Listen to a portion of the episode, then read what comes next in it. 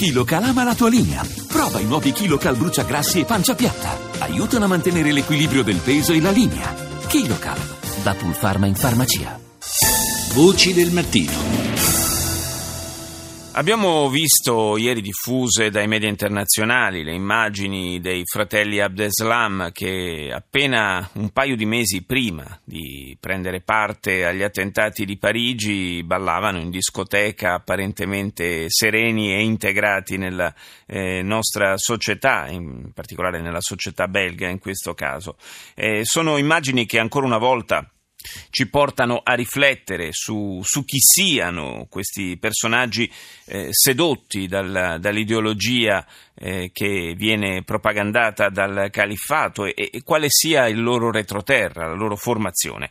Rita Pedizzi lo ha chiesto al professor Stefano Allievi, docente di sociologia all'Università di Padova, che studia da molti anni l'Islam in Europa sono effettivamente persone che si innamorano in qualche misura di un'idea o di un modo di vita. Per lo più sono persone che non avevano un background uh, religioso forte, anzi spesso il contrario. Molti hanno precedenti penali piccoli, precedenti penali di spaccio, di furto, qualche volta di rapina e altro. Per lo più non hanno una formazione intensa, sono arrivati all'Islam pur venendo in maggioranza da famiglie musulmane d'origine ma ampiamente secolarizzate nei loro comportamenti, arrivano all'Islam all'improvviso, è per questo che è corretto il termine di seduzione. Lo scoprono tardivamente, in parte lo scoprono in carcere, in parte lo scoprono su internet da discorsi di amici, lo scoprono in maniera intensa, un po' come le esperienze degli adolescenti o dei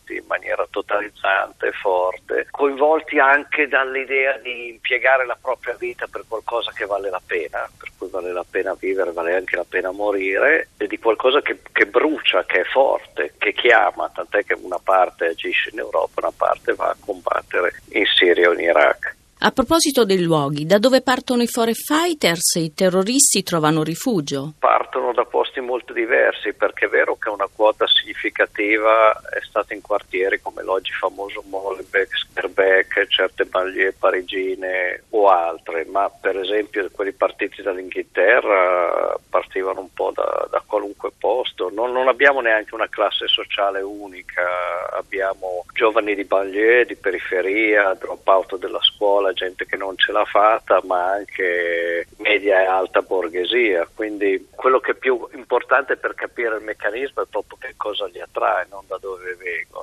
Anche se alcuni quartieri che abbiamo imparato a conoscere sono serviti un po' non da causa, ma da precondizione diciamo, della loro radicalizzazione, perché c'era già una condizione di marginalità abbastanza forte, di separatezza direi, che è frutto anche di una predicazione ormai pluridecennale di imam formati in Qatar, in Arabia Saudita, a un Islam abbastanza primitivo, teologicamente rozzo, che insiste soprattutto sulla separatezza appunto rispetto agli infedeli. Fedeli, poi magari un Islam che ti insegna anche a rispettare le leggi però, però quest'idea di separatezza poi può essere declinata da qualcuno in altro modo, gli infedeli come altra cosa, addirittura altra antropologia, quindi persone che si possono distruggere senza farsi problemi. Detto questo, i radicali, come tutti i radicali nella storia dell'umanità, non distinguono molto tra i fedeli e vicini, tra amici e nemici, anzi spesso, come è sempre successo, quelli con cui te la prendi di più sono quelli che la pensano come te, ma un po' più tiepidamente di te, insomma,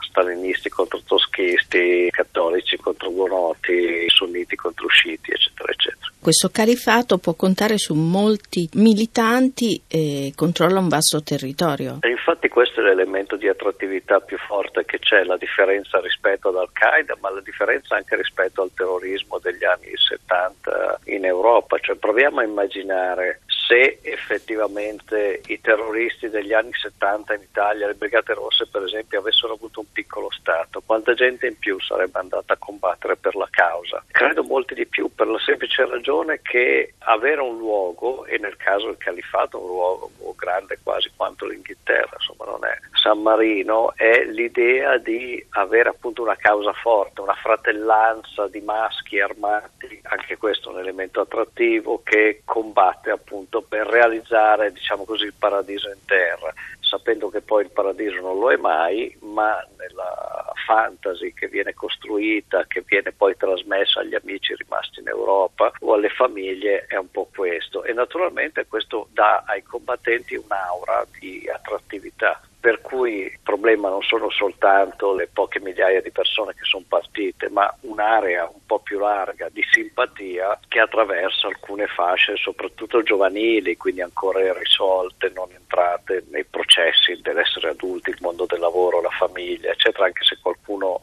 era anche già appunto lavoratore, padre di famiglia, ma per lo più no. E questo diventa esso stesso un elemento di attrattività. L'uso della violenza è un elemento di attrattività, l'orrore. Quello che per noi è l'orrore, per altri è l'interesse per praticare la violenza.